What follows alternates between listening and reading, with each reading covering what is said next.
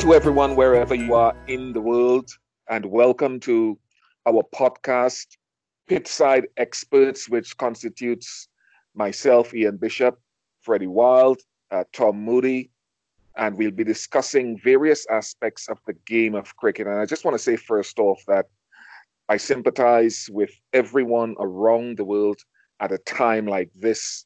And I know that discussing sports may seem trivial at this point in time where people are losing their lives, loved ones uh, have perished by the hundreds and thousands around the world. But I also understand, and we also as a group understand, the need for people to escape, escapism, to, to find some entertainment and instruction and information somewhere as a distraction, maybe from all the ills going across our society. So we've come together as a trio. Um, and of course, uh, just to introduce Tom Moody, a, a former Australian international player, two time World Cup winner, uh, also a fantastic coach who started his coaching career in 2001 with Worcestershire in the English County Championships, uh, joined Sri Lanka for a couple of years uh, in the mid 2000s, 2005 to 2007. Also instrumental, uh, and Tom won't mind me sort of giving him glowing praise as one of the initial coaches in the IPL from 2008 with Kings 11 Punjab and a championship winner with Sunrisers Hyderabad, a runners up position there as well. And Tom's coaching expertise has stretched around the world to various leagues, the BPL with the Rangpur Riders in 2017. Uh, he has also been the director of cricket out here in the Caribbean uh, of the CPL tournament, which has been glitzy, it's been glamorous, and it's been fantastic entertainment. So there's more that I can say about Tom. Fantastic personality as well. Uh, Freddie, of course, Freddie Wilde has been the man behind CricViz as an analyst with teams and broadcasters, uh, with the Renegades in the BBL semi-finalists and champions Rajasthan Royals in the IPL. Also, both Tom and Freddie worked for the Oval Invincibles as consultants. Uh, Freddie, I don't know how much more glowing praise you've worked with Andrew McDonald, who's coached Australia, with Sky Sports, Fox Sports, ICC as a TV analyst. And, and the cricketing pedigree runs across Freddie's family as well as writers and stuff. So welcome, Tom. Welcome, Freddie. Um, just just some opening thoughts as to Tom how you see our podcast going. Yeah, thanks, Bish, and uh, I just echo uh, your thoughts with regards to everyone out there that's uh, having to deal with this, you know, current crisis that uh, that is touching all of us around the world. Um, but before I do touch on the podcast, what about you, Mr. Ian Bishop?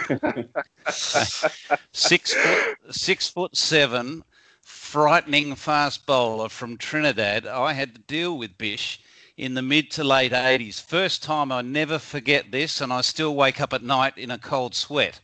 Oh. When Mr. Ian Bishop, as a young, frightening fast bowler, bowling against Western Australia when the West Indies toured Australia. It was a tour game before the first test, and oh my God, it was frightening. And yes, you may be blushing, Bish, but I don't care because you're currently in Trinidad. I'm in Perth, so I'm a long way away. You can't bowl me a bouncer from there.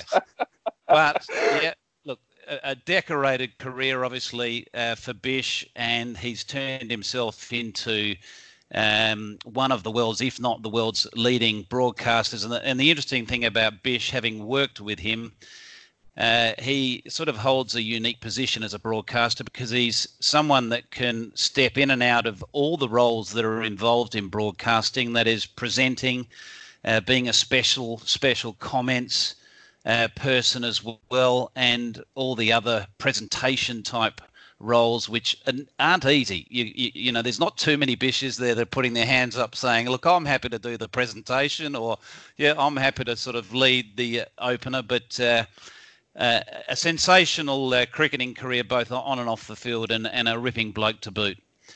But onto the uh, onto the podcast. Yeah, look, I'm really excited about this because having been involved with the game uh, for for so long in many different roles, uh, I love talking about the game and I love learning about the game. And I, I always feel that uh, if you're not sharing your thoughts uh, with other like-minded people, like the, the two other friends I, I have on this podcast, uh, you're not going to continue to learn. So I certainly hope over our journey through this podcast, not only today's one, but as we uh, unfold in the in the weeks ahead, that uh, it's going to be a learning experience for me and uh, I certainly hope that is going to be a, a, an opportunity for all our listeners to just to get a bit of insight from a coach's perspective uh, on things, and obviously from a an analyst point of view, where they come from and their their views on the game, and certain individuals, and also Bish's very well-rounded view on the game. So that's how I stand. Freddie, what about you? Yeah, well, firstly, I'm I, you know going through those introductions. I'm very honoured to be to be on this podcast alongside you two guys. Um, but you know, yeah, I echo all of the sentiments that you guys you know you guys said, and, and I think what, what what should be really fun about this podcast that, that you alluded to, their moods, is we're going to have you know the three of us coming from some quite different perspectives. Obviously, both of you guys have played at professional level, um, been in commentary boxes, coach. Uh, and I've worked alongside some teams, as you know, as you said, from an analyst perspective. So I think those three um, different views of the game um, should provoke some some really interesting discussion. And and whilst I think we'd all prefer to be watching live cricket um, from around the world, hopefully our weekly podcast can can give cricket fans around the world a little bit of insight and entertainment through these coming weeks and months. Right, Freddie. Before before you try to cut yourself short there, tell our listeners a little bit about uh, your family connections with writing and the game because you, I, I, said you're a writer. You have made a great contribution to the world of T20 cricket with Cricket 2.0. Um, so tell us a little bit about those connections. Sure, sure. Well, yeah, cricket's always been been in my family. My my dad um, has been a cricket journalist. Uh, he was first at the Times and then the Sunday Times, and um, he's written a number of books on cricket. So um, when I was growing up, cricket was was all around me, um, and for, for many years I wanted to to play, as as many young kids do. And unlike you two, who obviously went on to make it, I, I didn't quite. Um, but I still had a you know a massive passion for cricket. Um, and during during my time at university, I started writing sort of on a freelance basis, and became more and more interested in in the T20 game in particular, which led me to work for CricViz, the, the data analyst company, and obviously now work alongside a number of teams. Um, and, and yeah, writing Cricket 2.0 was was one of the things that I, I wanted to do. And myself and Tim Wigmore have written, I suppose, it's a short history of the T20 game. And um, yeah, so there's a bit of background um, to myself as well after you two legends. All right, thanks for that. And I can recommend Cricket 2.0. Let me tell you, it's a fascinating read. And I learned so much from reading that. Anyway, for this podcast, we're going to stay along that theme, I think, of, of T20 cricket, but as our listeners tune in to us. We're going to try to produce a podcast every week on varying topics, and you can find us on SoundCloud, iTunes, Spotify, Google Podcasts, YouTube, all of those platforms uh, where we are going to be launching uh, these podcasts every week.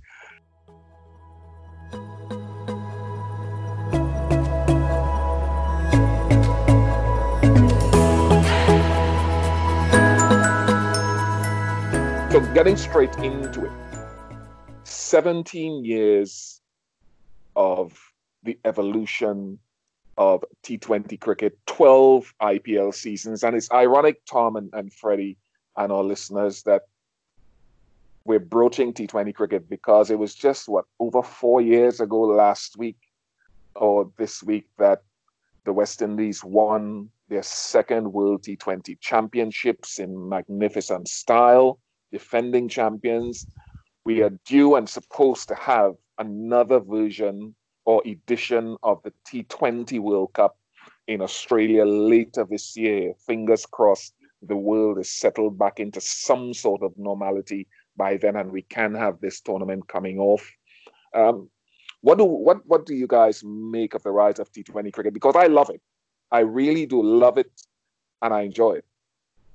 Yeah, look, absolutely. You know, I, I certainly love it. I've uh, more more by coincidence fallen into the the various roles um, around the world in T20 cricket, and that was not by design. It's just by um, the fact that I was one of the inaugural coaches in the IPL, and it sort of grew from there, uh, as did the game of T20 cricket. And the, the, the thing about the, the most important thing, in my opinion, about the game in uh, with T20 cricket is that what it has done is it's it's filled the gap that cricket was desperately needing to fill, and that is a, a, a result-based uh, game that fitted within a three-hour period. If you look at all the other sports around the world that cricket's competing with, they're nearly done in three hours, and so cricket had to come up with something that suited you know modern society. Society has changed. People are time poor. People don't have the time as they used to have to enjoy the journey of a test match. Yes they'll watch it in different ways or listen to it in different ways than what they did 20 30 40 50 years ago but you know times are different and and the, the generations that are coming through and have come through their their demands for uh, immediate um, success or immediate fix. And Freddie's probably better suited to talking about this because he's that generation. Mm. They're wanting they're wanting results here and now, Freddie. Yeah, well, yeah, and it is it's, it's, funny you say that because you know I very much have sort of grown up with with T20 when when the first match was played in 2003. I was seven years old, um, and I've sort of gone through my education uh, and, and alongside friends whilst T20 is becoming more popular, and, and in England in particular, which is obviously where it started, I very much noticed, um, you know, more and more people of my age group taking an interest in cricket, but specifically in T20. So cricket in England is, and around in a lot of places around the world, it, you know, faces some issues in terms of popularity. But the one that it always comes back to is T20, because as Mood said, um, it, it fits that perfect, you know, slot in the evening.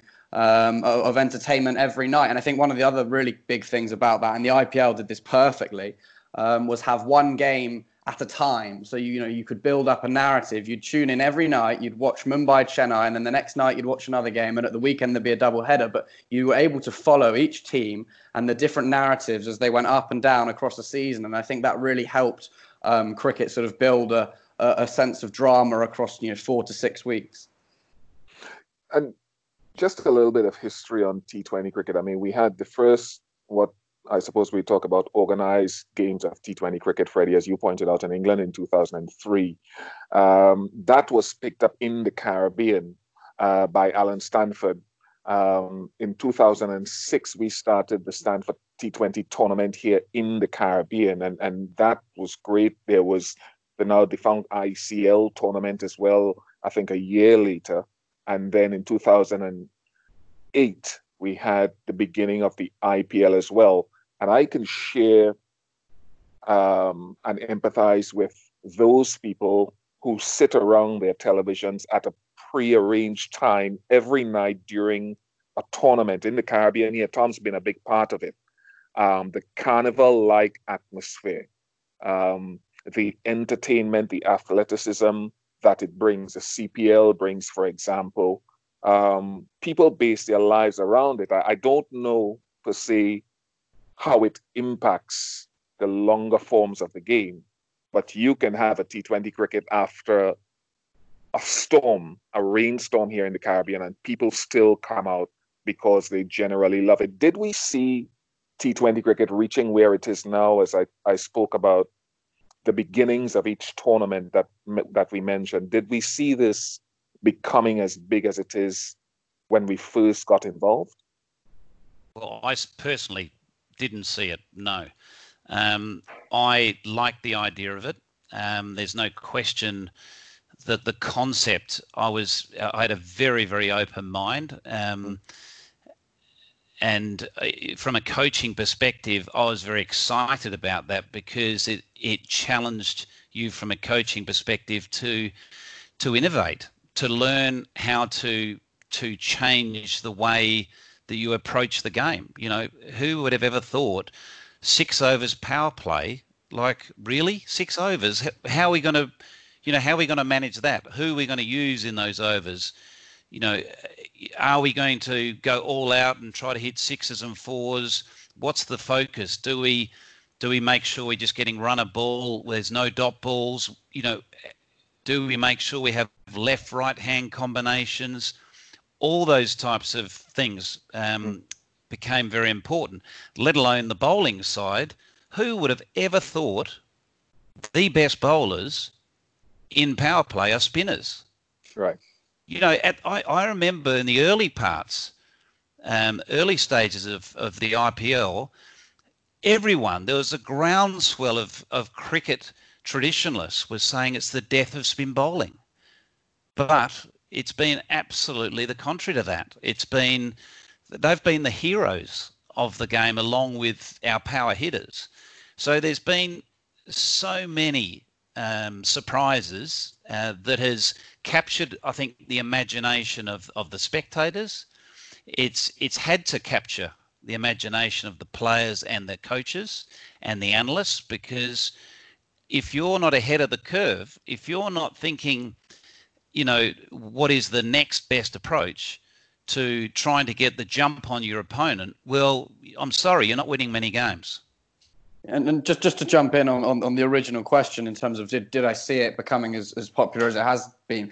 I you know agree with Moods. I didn't, but it, it, uh, in many ways the concept made sense, didn't it? As, as we alluded to, the sort of evening entertainment idea, it was perfect. And in those early years, in 2003 to 2008, before the IPL, when really everyone but India played it at a domestic level and more and more pe- teams picked it up internationally, you could tell it was an amazing product. And all it took really was the 2008 and the beginning of the IPL with the owners coming in with big money.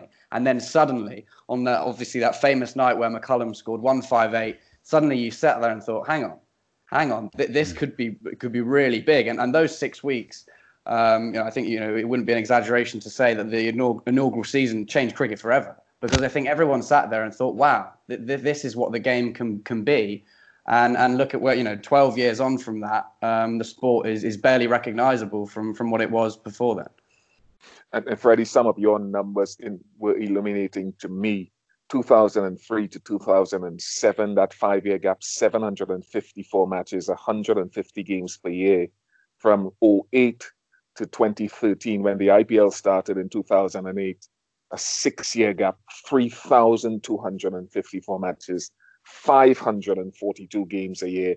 And from 2014 to 19, an average of 769 games a year. So, I mean, that certainly says to me, guys, that this is as much about entertainment, marketability, but it's also from a player's perspective, a fantastic career to have spending, I suppose, for many guys, less time away from home, less hours on the field for a former fast bowler like myself, less of less of a workload in terms of volume of overs to be bowled in a day's play, and getting a remuneration that is multiple times what many players would have gotten 15, 20 years ago, per se. So, um, all of those reasons combine uh, why I think T20 cricket is brilliant. In, a, in addition to Tom,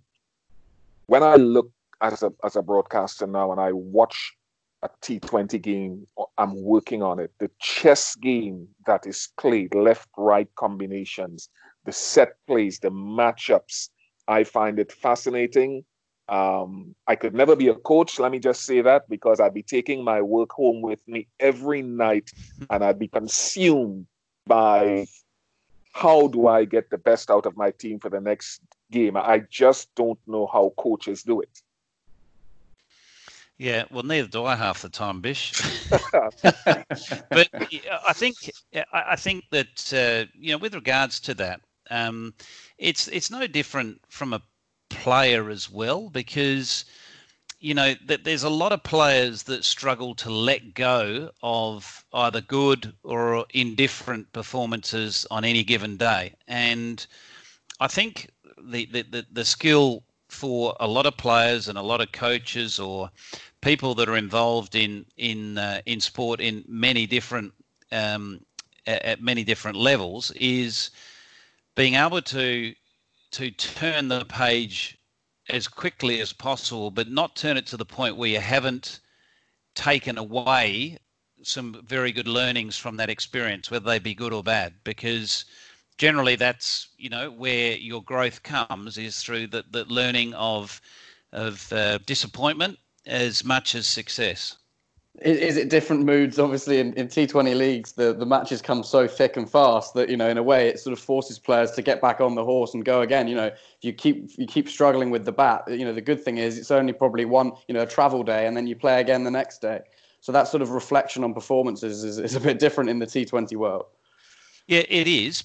Tournament cricket is very different. Whether it's a, an IPL or a Big Bash or a Bangladesh Premier League or a CPL, whatever it is, you you from a coaching and management uh, perspective need to keep the environment as positive and as uh, and as uh, uh energetic as you possibly can. Um, it's a little bit different if you're coaching a national team or a state team or a county team where you've got the the players on an annual basis, you're, you're building a completely different team environment. We're in tournament cricket, which is where we're talking now.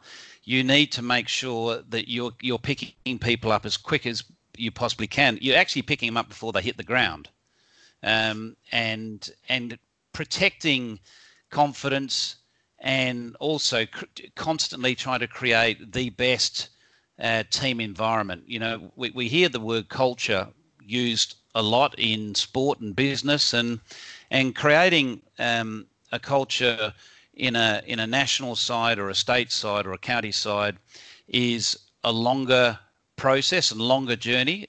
But in franchise cricket, you've still got the same challenge, but you, you're doing it you're doing it in a very small window. You know, most tournaments go from uh, six weeks to up to where the IPL goes up to you know nearly nine nine weeks, isn't it? I mean that that that to me is, is fascinating, and and I want to build off of that mood because Freddie is intricately involved in changing him and his companies and changing the way T20 cricket has played, or or that's probably incorrect. The evolution of T20 cricket from a statistical point of view, right? The the reason I feel West Indies, for example, have gravitated towards T20 cricket is when I think back to what I've read, because I wasn't alive back in the late 1920s, some that might surprise some people. Uh, when you read um, CLR James and when he talked about his early introductions to the game, looking out of his window at home and looking at a gentleman called Matthew Bondman way back in time and describing the square drive down on the knees, the square cuts that he played. When we read about George Headley, uh, Learie Constantine, and what Learie Constantine provided in the Lancashire leagues and across the international stage of an athletic all rounder, brilliant fielding. I think someone wrote 29 catches in, in test matches, and all of them phenomenal athleticism. Uh, Clifford Roach, and then we moved to Greenidge and Haynes and Lloyd and go and we, we ended up with Carlos Brathwaite in the final over, sorry Freddie, of that 2016 final at Eden Gardens. 19 to get.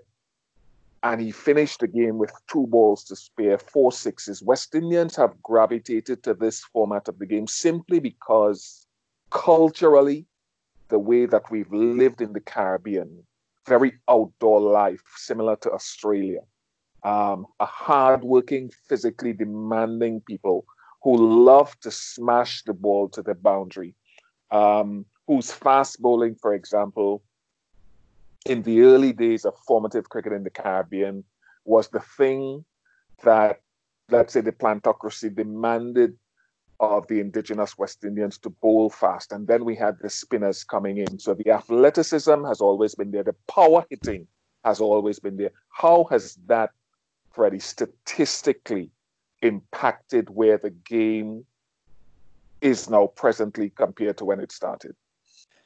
Well, it's, it's, firstly, there's one one broad point there, which is sort of the you know you talk there about the athleticism involved and, and the power and the sort of dynamism of the modern game. What, what's great about T20, I think what I absolutely love about it is that you can quite clearly split it into it's almost there's two clear strands to it. There's the entertainment side of it, and that's the sort of power, the athleticism, the dynamism, and that's what attracts so many people to it and makes it such a popular sport, and and you know has meant that you know the broadcasting rights have been sold for millions, and that it's changed the face of the game. But then there's the other side of it, underneath it, which is that you know you allude to the sort of the numbers and the analysis, and you, you referred to it there as sort of a game of chess. You know, and it's an amazing that a sport that can can can appeal sort of across so many different types of people, if you like, because it can be, you know, it can just be a, a, fun evening's entertainment for many people. And I think, well, it is for whoever watches it. But at the same time, there is that really analytical element to it. Um, and you touched there on a couple of the key things. And, and I think you know, power, um, the power game is, is one thing that T20 is, has massively influenced. I think um, I've dug out a few statistics. The number of balls per six hit um, in 2008 was 27. Um, in 2018, it's now 20. So you can see there, just just in that simple 10-year gap, how the game is changing and it's evolving towards guys who can clear the ropes. Um, and then the other interesting point you, you, touched on there was sort of the history of, of fast bowling in, in the West Indies. The West Indies have been a, a team who've now obviously won two T20 World Cups, and at the heart of that has been spin bowling. Um, yeah. Samuel Badree and Sunil Narine are, are two of the, the, sort of pioneers of, of that side of the game. Um, and we've seen, you know, the percentage of, of overs bowled by spinners, again, in that same 10 year period has gone from 32% to 38%. It's not a massive increase, but it's on the rise. And, and, and for me, they're the two, in terms of looking at the game on the pitch um, uh, in the last 10 years, the two massive changes has been the increased power um, of batsmen and then the rise of spin, which, as Mood said, no one really saw coming. Yeah. Look, it's interesting, just, just referring to the, you know, the six hitting you know, from a coach's perspective, um, it's very interesting just seeing how that's changed, how players train and how they how they want to train, and mm. um, you know, from the very first uh, early stages of practice in preparation for a game was pretty much mirrored to a 50 over game. It was more of a net for 20 minutes, and they'd hit a few balls uh, where they were looking for boundaries, but it wasn't that specific. Um, but where we have it today, it is totally different. Players will go in and you will create the environment where their practice very much replicates their role in the side. So if you've got an Andre Russell, for example, who is, you know, the best power hitter in the game at the moment, um, 90% of his batting is about hitting sixes. So expect to lose between 10 to 20 balls at a training session when Andre Russell is practicing what he's paid to do, and that's to hit the ball out of the ground. Where that wouldn't have happened 15 years ago. He would have been told off by coaches around the world saying, Come on, I've only got, you know, a dozen balls left here. You can't keep hitting them into next week you know, and because the the actual approach was very naive to what was required to develop players and get them ready for the big stage. And but but that's to me why Moods and, and Freddie and listeners, that's why it sits so easily and so well with West Indians.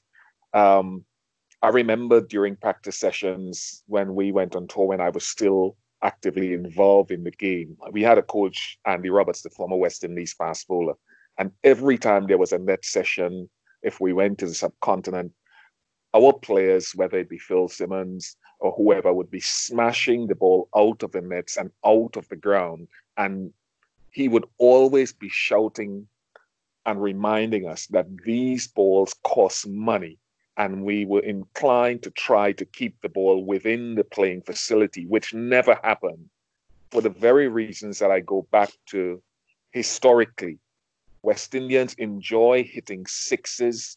You think of Gayle, you think of Pollard, you think of Dwayne Bravo, and that man you call there Andre Russell.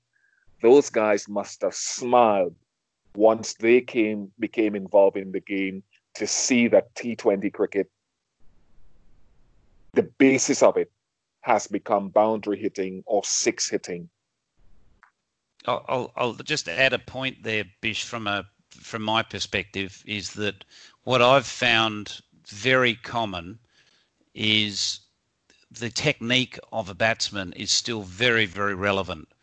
Right. And I think that using Andre Russell as our current example, he has only become as good as he's become mm-hmm.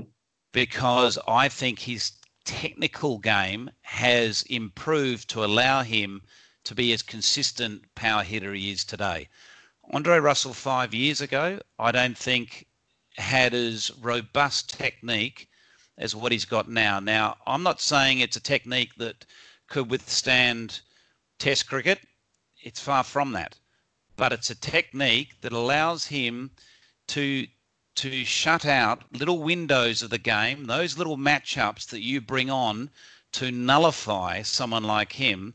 It allows him to see through those choppy waters to be able to take full advantage of certain bowlers that he's identified as his targets, where previously he was undone during those little phases. So I think the, the, the, even though the, the game has increased with the number of sixes and you know your power hitters are, are very very relevant, but I think equally as relevant in all the different batsmen that you have in your top six is their technique.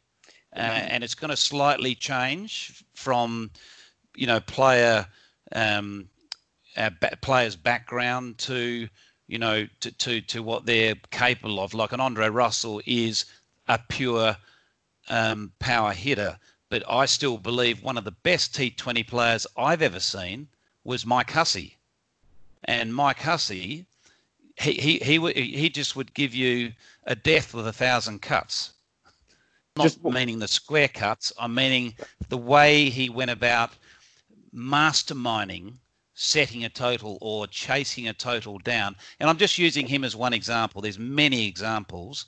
Was another another style of winning a game of cricket, which is what we're talking about. What's really interesting there as well, and, you know, is, is amazing that when T20 came around, people were critical of it in terms of um, like dismissing it as, as a bit of a, a game of, of hit and giggle, and you know it was for sloggers and all this kind of stuff, and it was generally demeaned um, by the wider media, and I think as a result, it took a long time, a long time, for the game to sort of step out of that shadow, and it began to change with the IPL because of the influx of cash. Um, and suddenly it became, uh, you know, this was a serious business where you can earn a lot of money, which I think pushed the game along from an evolutionary standpoint. And it's interesting at the at the top of the show we mentioned the Stokes Brathwaite um, game, and I, think that the 2016 World Cup, in my mind at least, was the first World Cup that was really taken properly seriously by by the media and, and, and, and sort of by the wider public. And we've reached a point now where T20, having started as, as a little bit of fun, um, has outgrown those sort of modest beginnings. Um, and there, you know, talk, you're talking about Andre Russell. I don't think many people would think that the foundation of his success has been technique. But that's what Moods is saying, and that's really interesting in itself because a game that, as I said, you know, originally people would have just thought, oh, you need to be a big guy, you need to clear the front leg and swing towards cow corner, and, and you can you can earn a lot of money. There's so much more to it than that. And I think that we're seeing, you know, essentially a new sport unfolding in front of our eyes. And that's for me, from an analyst perspective, that's what makes it so interesting. Is is um, you know, Test cricket and ODI cricket existed for many years. T20 has now come along, and, and it has sort of earned the right to be treated as its own game. And it's creating new heroes playing in a completely new way and redefining things that have been done for hundreds of years. Um, and I think that that's you know that that's one of the things for me that really interests me about the format. And and I just want to maybe throw something in there, Tom and, and, and Freddie. I think each T20 World Cup that I've witnessed from the very start, there has been a transition, a transitional point where skills have been built upon from tournament to tournament.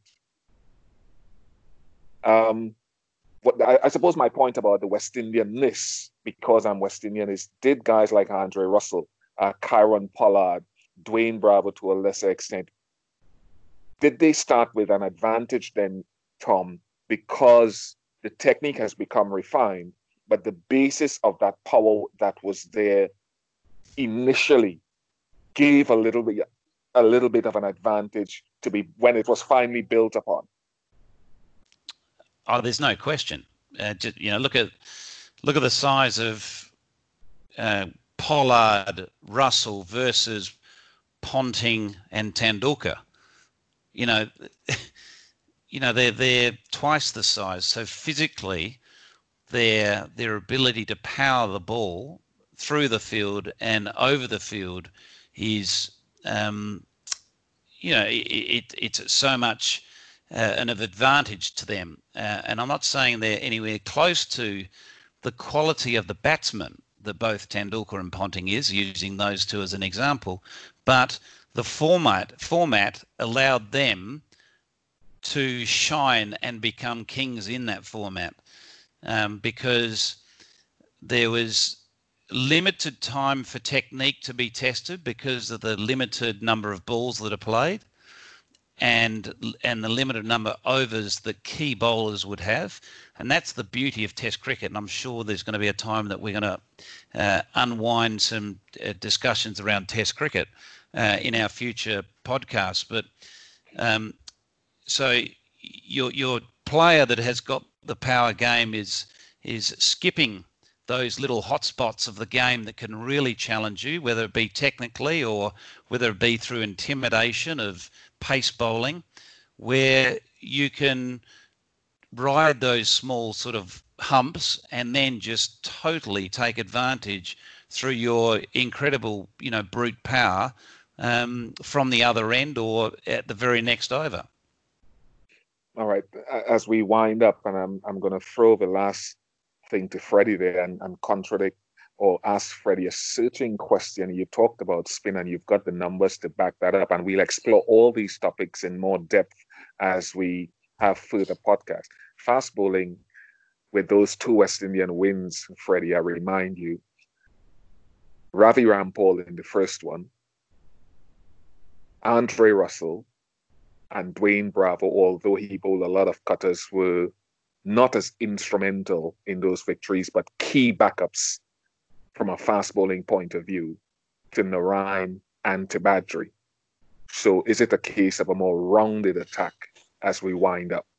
Well, yeah, and that that that topic of of batting versus bowling and the relative importance of the two um, facets of the game, I'm sure is something we will talk about. And I know that with Moods in particular, the the importance of bowling, you know, the importance bowling has played in, in the sides that he has uh, yes, Sunrise and, and, and, and, I'm sure we'll get onto that in more detail in future episodes. But yeah, and, and it's something that we explore in, in the book as well. Is is the, just the importance of bowling, um, and it, it, comes back to the to the simple fact that a bowler, a Rashid Khan, you get 24 guaranteed balls from Rashid Khan or or from Dwayne Bravo or Mitchell Starc or whoever it is. Um, you don't get 24 guaranteed balls from Chris Gayle. He can face 60 sometimes. So on a good batting day, batting teams are extremely destructive. But bowling teams or teams that have strong bowling can be quite consistent because they can rely on the on those guys returning for four overs week in week out. Um, and, and, that's a theme that again, when T20 cricket came along, people thought it would be a game of, of big hitters.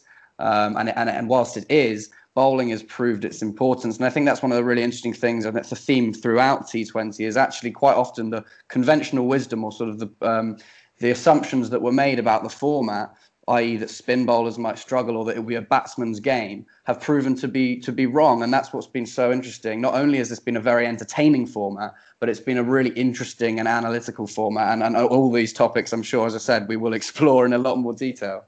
Yep, agree with you, Freddie. Tom, uh, Freddie, thank you very much uh, for all your insight. If our listeners have any questions, you can find our Twitter handles uh, quite easily uh, on social media as well. And we'll, as Freddie said, as Tom has alluded to, we'll get more in depth with many more topics uh, over the coming weeks.